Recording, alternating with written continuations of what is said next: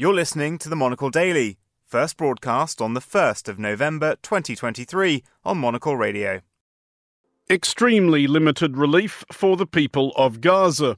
The theory and practice of the purpose built capital city, and when is it too late to rectify a miscarriage of justice? I'm Andrew Muller. The Monocle Daily starts now.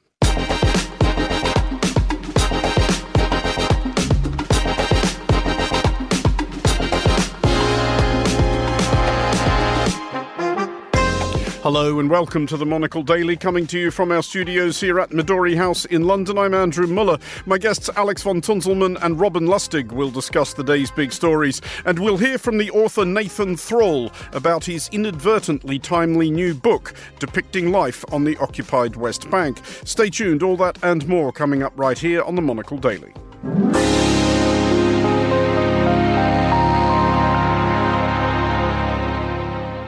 This is the Monocle Daily. I'm Andrew Muller, and I'm joined today by Alex von Tunzelmann, the historian, author, and screenwriter, and will be joined shortly by Robin Lustig, the journalist and broadcaster.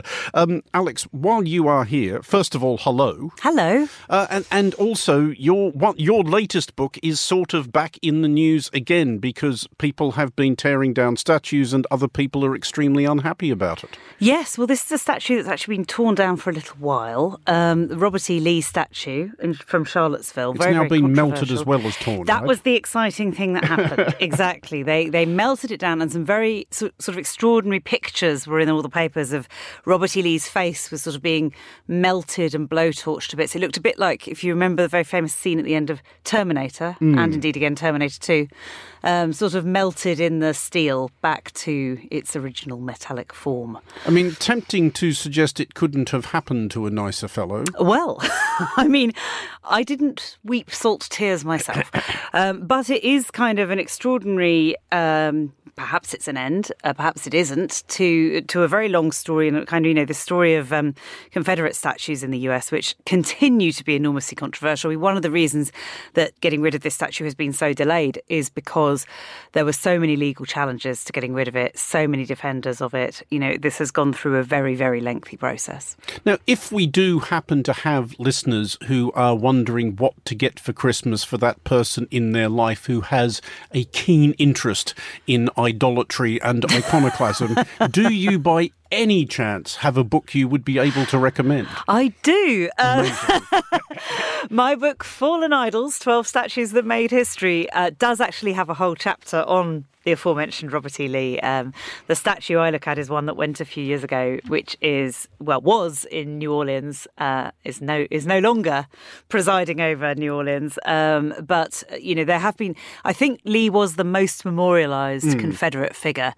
Um, he was always the one that could be presented to uh, a, a sort of post war audience as embodying what the South saw as its values of sort of chivalry and nobleness and all this, as opposed to slavery. Was there actually anything to that other than the fact that he had a nice beard and looked quite dashing in his grey frock coat? Well, when they put the statue up in New Orleans, there was a very um, a sort of very florid speech that they tried to give. It was it was two hours long, written by you know sort of delivered about this statue, going on about his uh, medieval British Two hours. Yes, medieval British ancestry Could, and- you could recite the collected works of Shelby Foote in that time. I mean, really, and, and it would be better if you did. And it sort of went on and on about, you know, how noble and chivalrous he was, and he had this lineage going back to medieval England and all this.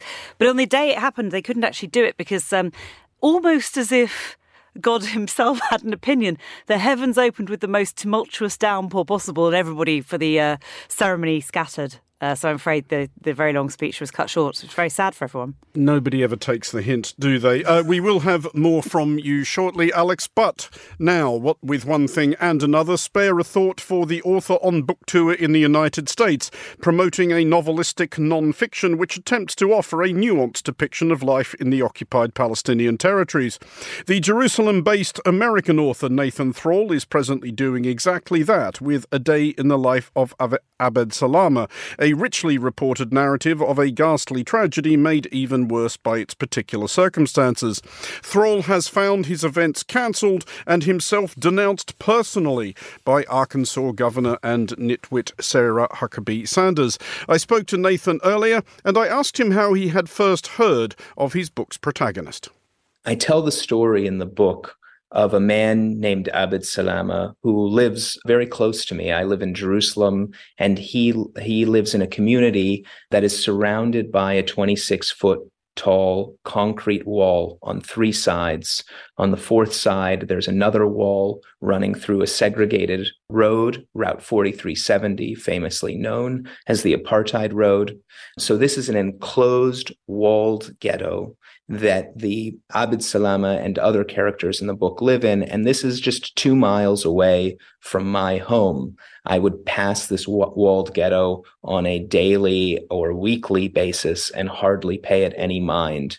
And that changed after a terrible tragedy befell this community uh, of people with whom I share a city. Abed Salama took his five year old son, Milad, to go buy treats for a kindergarten class trip. And the following morning, his son, Milad, got on a bus with about 50 other kindergartners. And because the uh, students on this bus had different kinds of permits. Some had green ID cards that allowed them to enter only other parts of the West Bank and not to enter the occupied parts of, of Jerusalem. The others had blue ID cards that did allow them to move into uh, Jerusalem and, and the rest and beyond. So, because of that, these students were unable to go to a nearby play area just on the other side of the wall that encircled their community. A play area in, for example, the community of Pisgat Ze'ev, an Israeli settlement just on the other side of the wall. And so instead, the bus took uh, the winding path along the outside of this wall toward a distant play area near Ramallah. And after they passed through a checkpoint, they were struck by a giant lorry, a lorry that was on its way to a settlement quarry uh, and was transporting stones from this quarry in the West Bank, where Israel is extracting natural resources and using them to pave Israeli roads. This lorry slammed into the school bus. The bus flipped over and caught fire and six children and one teacher died. And who was left to try and rescue these children on this bus were the Palestinian bystanders on this street. This road that they were on is fully administered by Israel. It's under full Israeli control. Israeli police give out traffic tickets on this road. But because it's on the other side of this wall, it is an area of utter neglect. Israel ignores it. The Palestinian Authority isn't allowed to administer it. And so these innocent Palestinian bystanders who were happened upon this burning bus, they started to take soot covered children and put them in the back of their cars. And again, if you happen to be a driver of a car who's taking a kindergartner off to a hospital, if you had a blue ID that allows you to enter Jerusalem, you would take that child to a superior Jerusalem hospital that was nearby. If you had a green ID, you would go in the other direction toward a Ramallah hospital, or some of them even went to Nablus. And I tell how Abed and other parents raced to the scene of this crash and discovered that all of the children were gone. They'd been evacuated. And the children had been evacuated long before the first Israeli fire truck had arrived. And I tell the story of how Abed searches for his son for uh, more than 36 hours just to find his son. He himself has a green ID, is unable to look for his child in Jerusalem hospitals. He goes to a Ramallah hospital. He asks a relative who has a blue ID to go look for his son. And I tell the story of, of not just Abed, but of other people, Palestinians and Jews, whose lives intersected in this uh, terrible tragedy. And through the story of this accident, I tell the bigger story of all of Israel Palestine. The book, I guess, has acquired an amount of inadvertent uh, prescience based on what is occurring now. And as you said before, you are very careful to humanize the Israeli characters that appear in the book as well, suggesting that everybody in Israel and Palestine is somehow trapped by this system that has been erected over the decades. Is what we're seeing now, do you think, well, a necessarily inevitable consequence of that? You know, one of the themes of the book is the deep dehumanization that both of these peoples, Jews and Palestinians, uh, feel they have been subjected to. And that is at the root of the utter brutality that we have seen in the last several weeks. That was Nathan Thrall speaking to me earlier. A Day in the Life of Abed Salama is available now. I am joined now by Robin Lustig and Alex von Tunzelmann. It's all right, we can tidy that up later. Um, and we will be starting uh, in Gaza, where there has been, in the grim context of recent weeks, a small morsel of relative good news. The Rafah crossing on Gaza's border with Egypt has been opened sufficiently to permit the exit of ambulances carrying 88 Palestinians seriously injured by Israel's recent bombardments, and perhaps 500 of the several thousand dual nationals believed to be in Gaza presently. Um, Alex, first of all, is is this something at least? I mean, it is something, isn't it? But it's very, very, very small numbers. As you say, I think uh, last time I checked in on the numbers about 320 people across. I think, as you say, about 500 are expected to go across today. Um, and those are, yes, foreign nationals and dual nationals, as you say, um, uh, you know, various kind of passport holders. And there were some rather emotional pictures, certainly in the New York Times and other places, of them sort of holding up their passports and rather desperately kind of trying to get through the very damaged terminal at Rafah, which is, you know, kind of uh, mm. not in a brilliant state. Um, and obviously, it's good news for them. But, you know, there are well over 2 million people in Gaza. So this is a very, very small number of people being able to access safe territory. Uh, and part of the reason, Robin, that these numbers are so small and are probably likely to remain small, at least uh, for people who do not have two passports, is that Egypt is massively unenthused about the prospect of Palestinians arriving en masse in Egypt. It is often forgotten that two countries have been blockading Gaza all these years.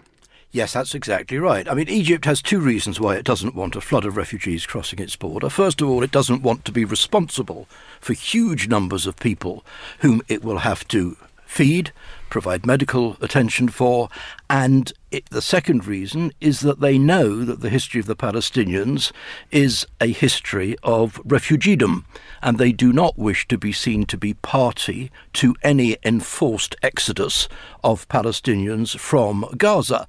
Uh, if one looks back at the history, uh, the reason the Palestinians are crammed into Gaza is that they fled from elsewhere. Uh, that's the reason why there are refugee camps in Gaza, even though they look more like shanty towns than what most people would assume uh, refugee camps look for. So look like so the Egyptians don't want to be party to anything which could be seen as an Israeli forced expulsion of people from Gaza into Egypt. The more cynical uh, view as well, uh, Alex, and possibly the more self-preserving one from Egypt's point of view, is that Egypt is also not at all a fan of Hamas, which they regard not unreasonably as an adjunct of the Muslim Brotherhood. Yes, absolutely. I mean, I think most countries would be pretty nervous about importing large numbers of people who might have all sorts of opinions or hmm. backgrounds. Mm. I mean, you know, one of the um, if you were doing this in an orderly fashion, you would probably have a screening program, but it's quite hard at this point to be doing anything in an orderly fashion. So that's one of the difficulties that is being faced.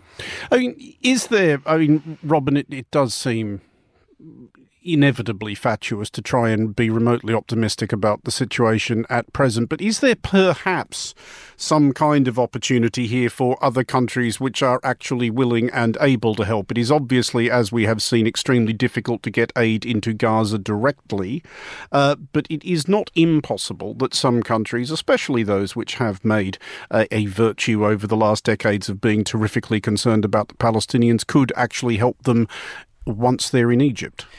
It's possible, and it's, uh, I think, more than likely that they will at least be able to help financially and perhaps even logistically as well.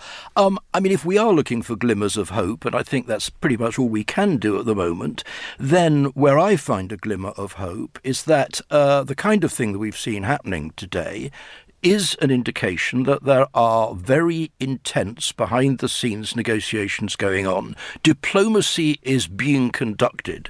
Now, at the moment, yes, it's a handful of people who have crossed from Gaza into Egypt. But if those contacts continue, then there is the hope, at least a slim hope, that the talks could develop into something more. And when people are talking, and when I say people, I mean Egypt, the United States, Saudi Arabia, Qatar, the people who are in the immediate area and who do have influence on the main players in this awful conflict, then there is a chance that some of the worst of what we've been happening may not carry on for too much longer. I mean, Alex, what we don't have yet is a completely clear idea of how Israel sees this panning out, what their end game, what their war aims, their conditions of victory are. Do you think that is because they are attempting to keep Hamas and perhaps the rest of the world guessing, or do you think perhaps Israel has not entirely figured that out itself? I'm afraid I think largely the latter.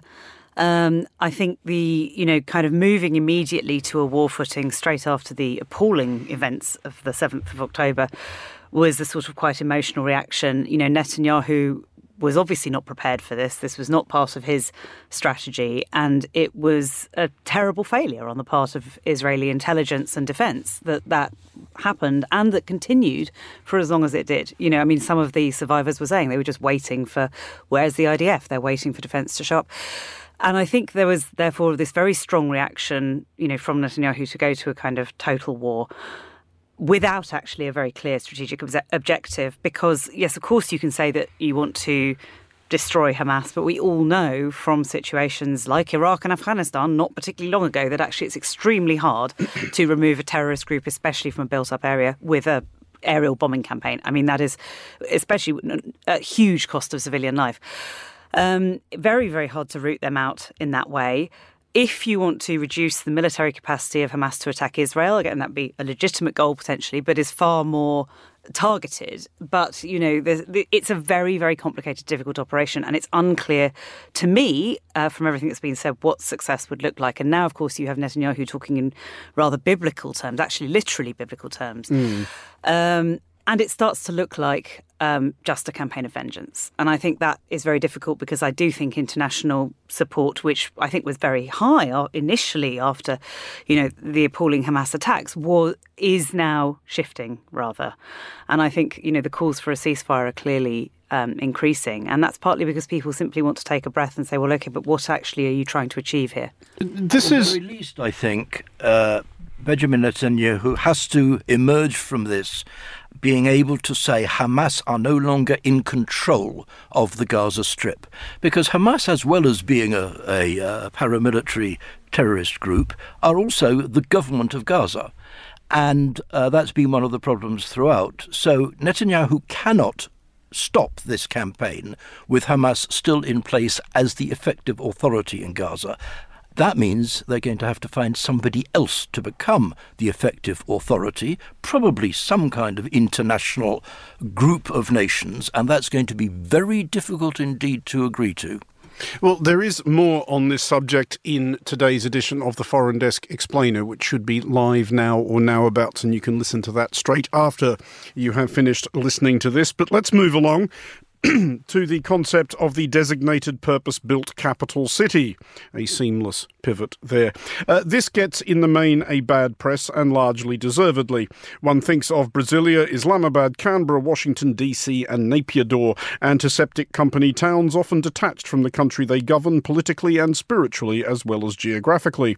Undaunted, Indonesia is ploughing ahead with its contribution to the genre. President Joko Widodo has broken ground on what will become the international airport of Nusantara, a new capital to be situated on Borneo, scheduled for completion circa 2045. Um, Alex, first of all, are we broadly sympathetic to Indonesia's quandary here? Their current capital, Jakarta, is crowded, it is chaotic, it is falling to bits, and it is literally sinking into the ocean. It is, yes, which obviously one can understand that's a problem and that solving that is going to be also extremely expensive and difficult. Um, you know it, it's very hard but the problem is what you don't want to do as environmentalists have been saying in response to this is simply repeat all the mistakes that have made jakarta what it is. So you know i think what's very worrying about this is that there really don't seem to have been reports on the environmental impact of building this new city on borneo which is an incredibly precious and fragile mm-hmm. environment. Um, with, you know, extraordinary, unique biodiversity. Um, and plonking a massive capital city there, a thousand miles from Jakarta, from the current capital city, including, of course, a massive international airport, um, is is very, very destructive.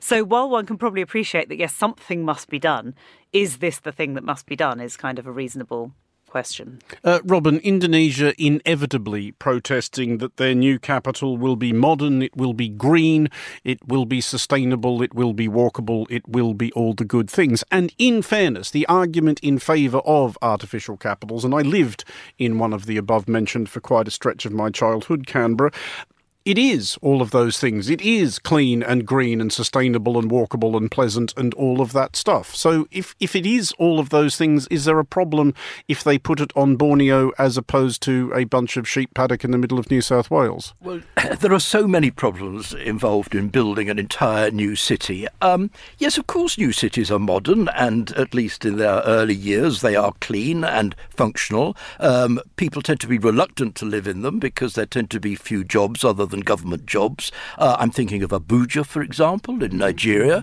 which is now a genuine city, but certainly in the early years was not. Brasilia, arguably is now a successful city. It can be done. I think the problem for the Indonesians is that in the current climate, uh, and I put the word in inverted commas, with so much attention quite rightly being focused on the fate of the environment, uh, the problems are even greater than they were 30 or 40 years ago. Putting it on Borneo adds to the problems. You just have to say orangutans to people and they put up, uh, you know, throw up their hands in horror.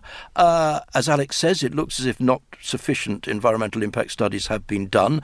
I suspect the Indonesians are right to take the view that they do need to build a city somewhere. They seem to be going about it the wrong way. I mean, are the Indonesians also, Alex, entitled to tell everybody else to back off? They're being a bit patronising. This is actually our country, and we do kind of know what we're doing with it at this point.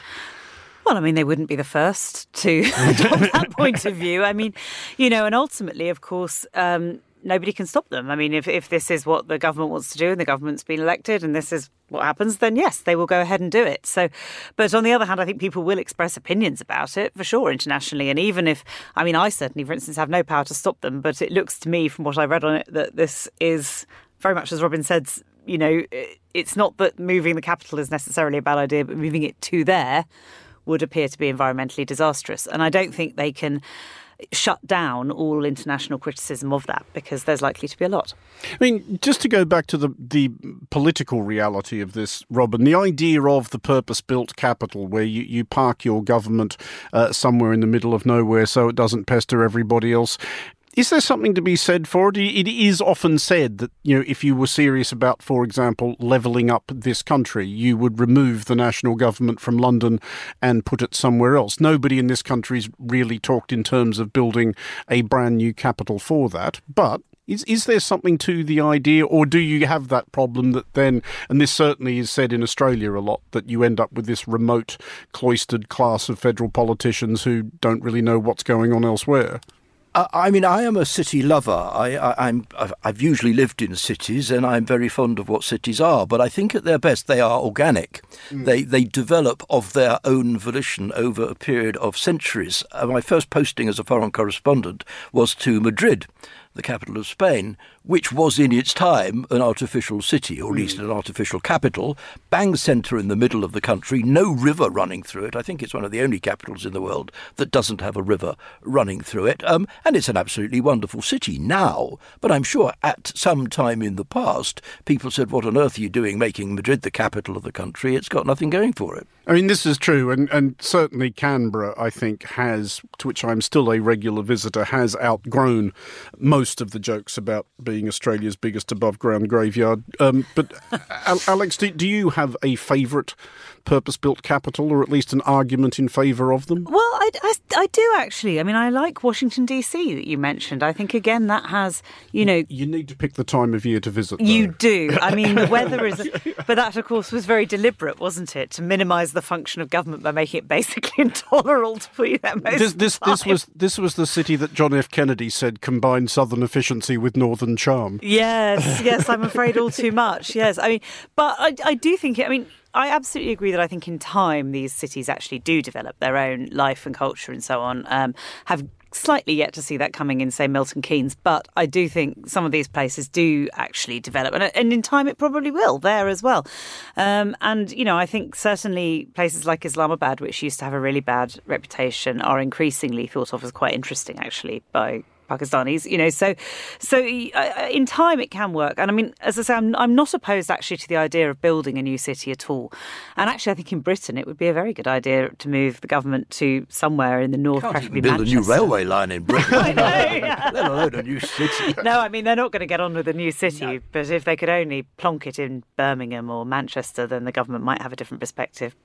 Well, to something else entirely. And in countries where indoor smoking has been substantially abolished, it seems incredible that it was ever permitted. And it was, not only in clubs, but restaurants, cinemas, and on public transport. Might we come to feel the same way about the consumption of meat? Boffins at Durham University not only believe so, but wish to hustle us in that direction by applying tobacco style health warnings to the packaging of meat products. Although the health in this instance is not merely merely ours, but that of the planet. In order to comply with net zero goals, for example, the UK needs to eat 50% less meat by 2050. Um, Robin, first of all, a detail that leapt out and delighted me, leapt out at and delighted me, was about the, the principal lead author of this study. Do we think that from here on all crusading policy studies should be written by someone actually called Jack Hughes. I think it should be an absolute prerequisite of anybody writing any kind of official report that uh, that should be the name. I was persuaded of the uh, advisability of this kind of policy when I visited the Amazon region of Brazil and saw the vast swathes of rainforest that had been cut down to create space for the growing of soy, and the soy was being grown to feed to cattle, and the cattle were being bred to make burgers. And I saw exactly what that chain looked like. I'm not a great meat eater, I'm not a vegetarian on principle, but I don't eat a great deal of meat, and one of the reasons is that I know it is extremely bad for the planet. Um, Alex, would you be dissuaded any further than you may already be from eating meat by warnings of this sort? Um, I don't. I think I mean, similarly to Robin, I'm afraid I'm not a huge meat eater anyway. Um, I don't eat red meat for medical reasons, and I don't. In, and my husband's a vegetarian, so we have a vegetarian household basically. So I only really have the odd chicken curry when I go out, basically. So I'm pretty low impact. Um, I probably am already reduced to the level that they'd be reasonably happy with. Um, but I do. I mean, I've certainly gone through. I've been vegetarian when I was much younger, and all of this, and and I think very much from an environmental point of view, very much from the point of view of the planet and so on. And and certainly it seems to me that that's on the increase anyway. So I think if they put labels like this on, I mean, I'm sure there would be some, you know, kicking and screaming from some people, but I think it would probably have quite a lot of support actually among younger generations. Um, and I think it is the way things are going. I do think things are moving in that direction. People are actually reducing the amount of meat they eat partly for climate reasons and partly for cost of living reasons. I mean, there would be kicking and screaming, Alex. You're right. This would be a monumentally tedious culture war bun fight, um, which is almost a good reason for having it. Um, but, but Robin, I, I do actually wonder, as I was getting at in the in the introduction, and I speak as a meat eater, I nevertheless wonder about this. If there will come a point at which we do look back on the kind of uh, agriculture you were agriculture you were describing and think what the hell we were we doing? Because there will i'm sure come a point at which uh, meat substitutes become more or less indistinguishable from actual meat, um, that they become possibly even cheaper than actual meat, at which point there's not really a case for continuing to eat it, is there? Well, that's exactly right. Also, I do think that the evidence suggests that public health campaigns of the kind that's now being discussed do have an effect, and the opposition to them actually dwindles quite quickly. I mean, you were talking about smoking in public places. Mm. Um, I, I, can remember when people suggested that the whole idea of the, the British pub would be completely impossible to countenance if people weren't allowed to smoke in pubs. Well, the pubs have survived. Um, seat belts in cars was another one. Crash helmets on motorcycles is another one. I mean, there are all kinds of public health campaigns in years gone by, which at the time seemed to be the most intolerable intrusion by government into personal behaviour, which now are absolutely accepted as part of everyday life. Uh, just a final quick thought on this one, Alex, which I thought was interesting. When they looked at which warnings were most effective uh, in persuading people not to eat meat, uh, it wasn't necessarily environmental environmental risks, uh, and it wasn't even necessarily personal health risks. It was the specific warning that eating meat can prompt pandemics. Yes, I mean it's kind of interesting that I mean, you know, because I, am slightly concerned that that revives the whole lab leak theory and all of this in people's minds. Um, but I think, I mean, my feeling is that that might be sort of right now when we're still in the aftermath mm. of the pandemic that that's a sort of touchy point. But i think climate probably has a bit more of an enduring message. Um, but i mean who knows? I haven't done the research they have. well, finally, to Massachusetts, where efforts are afoot to secure pardons for all locals accused of witchcraft in the late 17th century. This wretched misfortune befell hundreds of women in the American colonies of the period, many of whom paid with their lives. Boston hanged five women convicted of witchcraft between 1648 and 1688. Similar restitution has been made elsewhere. Earlier this year, Connecticut Senate voted to pardon 12 convicted witches of around the same time. 11 of whom had been executed. Similar processes have posthumously exonerated those convicted and or executed in America's most infamous witch trials held in Salem, Massachusetts in the 1690s. Alex, counterpoint. What if they were witches, though? Good point. I mean, you can't tell now, can you? I mean, you can't have a proper trial. I mean, you know, this is the sort of thing that uh, I kind of feel, I mean, I'm sure it's a really wonderful use of legislative time, but I mean, you know, you sort of think, well, it keeps them off the streets, doesn't it? I mean, if politicians are going to go and vote on this, I suppose at least they're not doing anything incredibly destructive and terrible or anything else. But, but speaking with your actual historian's hat on, I'm now trying to wonder what a historian's hat looks like. It's a tricorn. Yeah, I, I would was imagining a tricorn, something not like long and pointy. That's pretty sure. uh, Big well, D on the front. Well, yeah, it, indeed. Um, but, but is this, with your historian's hat on, Alex, an actually worthwhile endeavour? Does it at least prompt discussion of olden times? Do we learn anything from it, etc.? I mean, it's quite interesting from that point of view. It's so long ago. I mean, I think there are more kind of substantial campaigns to do things like, say, pardon gay men who were prosecuted uh, in the last century for, you know, sort of for homosexuality. Some of whom so are still alive. And that's why it's kind of a bit more valid because actually it makes a difference to their lives. And I think it can make a difference also to people's descendants or relatives or anything like that. But I think when you're going back to kind of the 17th century, this is a little bit of a sort of daft exercise, quite honestly. I think it has one value, though, which is re- it reminds us, or at least forces us to focus on, if we have this debate, uh, the dangers of mass hysteria. Mm. And mass hysteria is now still, again, a phenomenon of, I think, substantial concern. Um, I mean, it's, it's, it's, it's, arguably because of the online realm, in fact, a resurgent phenomenon. Absolutely, absolutely. And so I think that if we are reminded what can be the effect of mass hysteria, uh, as was the case during the witchcraft trials in, in, in, Massachusetts and elsewhere, then that's quite a useful lesson to learn. I, I find it extraordinary that the, in the year what year are we? 1823? No, 19, no, 2023. We're actually having this discussion. um, I'm, I'm, trying to think of what the argument against it would be, and I can't come up with one.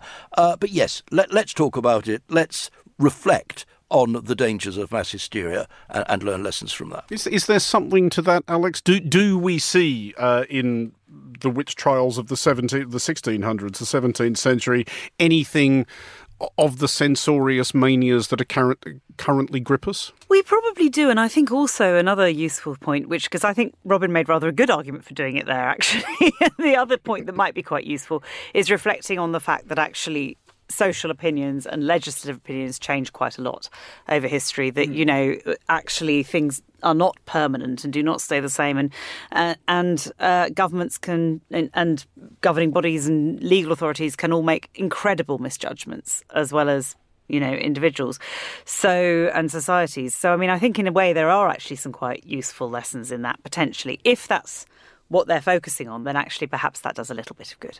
Where does it end, though, Robin? I mean, I don't think, for example, thinking of the criminal riffraff from which I am myself descended, that there was much doubt about their guilt, probably. I don't know how fair a trial uh, your 18th century London shoplifter got at the time, but uh, am I owed any sort of apology for the somewhat heavy handed sentences passed upon my, my forebears? Yeah, probably. um, I, I, I think history is littered with with things for which we should uh, look back and hang our heads in shame. I mean, if if humanity has anything going for it at all, it's that it learns from its mistakes. Um, I'm not convinced at the moment that it does, but it should.